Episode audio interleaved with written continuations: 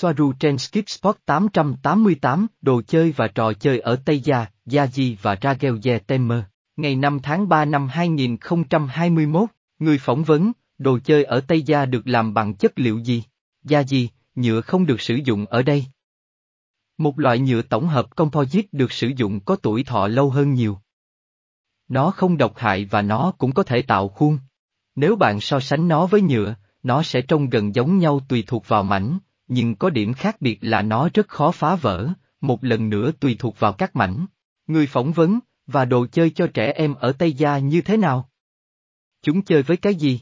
Gia gì, nguyên tắc tương tự cũng được áp dụng. Trẻ em sẽ sao chép những gì chúng sống. Tất nhiên, thói quen của cha mẹ chúng, môi trường và xã hội của chúng, đó là mục đích của trò chơi, trong số những thứ khác. Sự khác biệt chính với trái đất là đồ chơi không có sẵn như các phụ tùng thay thế của máy giặt. Nói cách khác, trẻ em có xu hướng mạnh mẽ tự làm đồ chơi của mình ở Tây Gia bằng các vật liệu như bìa cứng hoặc gỗ.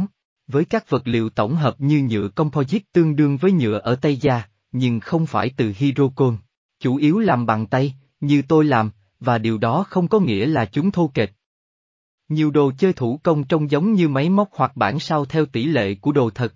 Chúng cũng được tạo ra bởi những đứa trẻ thiết kế chúng bằng máy tính ở nhà của chúng. Mọi người đều có một chiếc máy tính trừ khi do chúng lựa chọn không có. Sau đó, chúng hình thành đồ chơi trong một máy sao chép. Đôi khi tôi cũng làm điều đó. Các loại đồ chơi thay đổi tùy theo địa điểm và sở thích của trẻ. Nhưng cổ điển vẫn là phương tiện giao thông, tàu thủy, tàu biển và những thứ tương tự dành cho trẻ em. Và búp bê, nhà ở, thiết kế tòa nhà hoặc nhiều thứ nghệ thuật hơn cho các bé gái. Không có loại trừ hoặc giới hạn vai trò giới tính như với đồ chơi hay bất cứ thứ gì cụ thể ở Tây Gia, nhưng trong đồ chơi, điều đó phản ánh rõ ràng mức độ rõ ràng về bản dạng giới ở Tây Gia. Một cái gì đó trên trái đất đang bị mất, người phỏng vấn, đồ chơi rất khó tìm, điều đó thật đáng ngạc nhiên. Gia gì, bởi vì mọi người không sản xuất chúng cho người khác vì đó là thứ đến từ chính những đứa trẻ. Có lẽ nó sẽ chỉ là đồ chơi dành cho trẻ nhỏ. Điều xảy ra là không có động lực để tạo ra đồ chơi, để làm gì? Đây là một khả năng nghệ thuật nhiều hơn cho trẻ em và là một phần trong quá trình phát triển của chúng để có thể hiểu thực tế và sao chép nó để mở rộng quy mô. Mặc dù điều này không dành riêng cho trẻ em vì người lớn cũng thích làm mọi thứ để mở rộng quy mô. Người phỏng vấn, và bạn có trò chơi trên bàn cờ không? Ragel, có, nhưng chúng không được sử dụng nhiều. Người phỏng vấn, và các trò chơi trên bàn cờ mà họ có là từ trái đất hay từ Tây Gia? gheo, từ cả hai. Từ Tây Gia, chúng tôi có một trò chơi xây dựng thiết kế tòa nhà. Đó là một trò chơi trên bàn cờ. Nó có vẻ dễ dàng, nhưng càng ngày càng khó hơn. Đó là một trò chơi bàn cờ, không có gì điện tử. Không lắp ráp bất cứ thứ gì giống như Lego. Đó là khái niệm với các quy tắc. Với các quy tắc ngày càng trở nên nghiêm ngặt hơn, bạn đang định vị tòa nhà của mình bên trong, điều chỉnh cùng một không gian cho các mục đích sử dụng khác nhau xuất hiện trong trò chơi. Nhưng bạn bắt đầu đi xuống và làm việc theo cách của bạn. Và, tòa nhà ngày càng hẹp hơn. Đồng thời, yêu cầu bên trong ngôi nhà, tầng lầu hoặc bậc thang cũng tăng lên, khiến mọi thứ dần trở nên phức tạp. Ai quản lý để bố trí nội thất tốt hơn sẽ thắng. Nó có rất nhiều yếu tố trang trí nội thất và tôi thấy nó được phụ nữ chơi tập trung hơn, nhưng bất cứ ai cũng có thể chơi nó.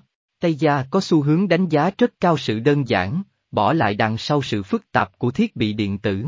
Trên trái đất, trò chơi, phổ biến nhất mà chúng tôi có, ví dụ, cờ tỷ phú, hoặc cờ vua. Người phỏng vấn, cách trình bày của trò chơi cụ thể này như thế nào? Các mảnh như thế nào? Ragel, đó là một tấm ván có 12 tầng, làm bằng gỗ và bìa cứng. Với một loạt xúc sắc hình lục giác xuất hiện ngẫu nhiên. Họ chỉ định thẻ bài cho bạn.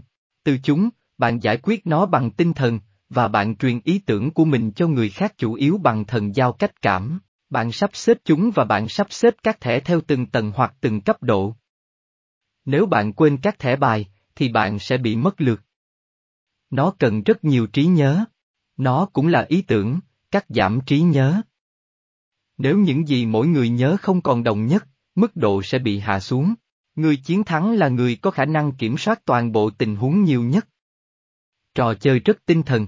thần giao cách cảm ở đây rất quan trọng trong trò chơi này vì hình ảnh tinh thần của nơi đó được truyền tải đến từng chi tiết. Tôi đoán bạn cũng có thể chơi với mô tả bằng giọng nói. Người phỏng vấn, có phải chơi theo đội không?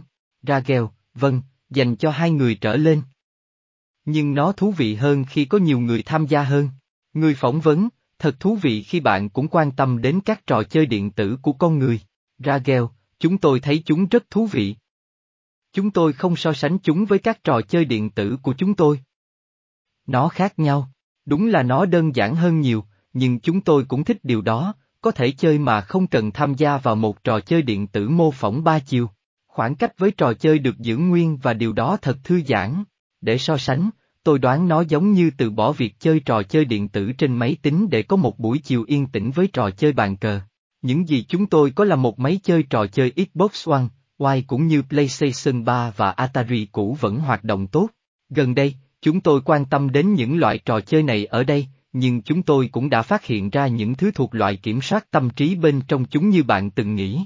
Người phỏng vấn, nam nữ có chơi bình đẳng không? Tôi nghĩ rằng ở đây nam giới chơi nhiều hơn. Ragel, tôi nghĩ nó giống nhau, nhưng chúng tôi thấy nhiều thứ ở đó. Nhưng nó là một phần trong công việc tìm hiểu của chúng ta đối với loài người.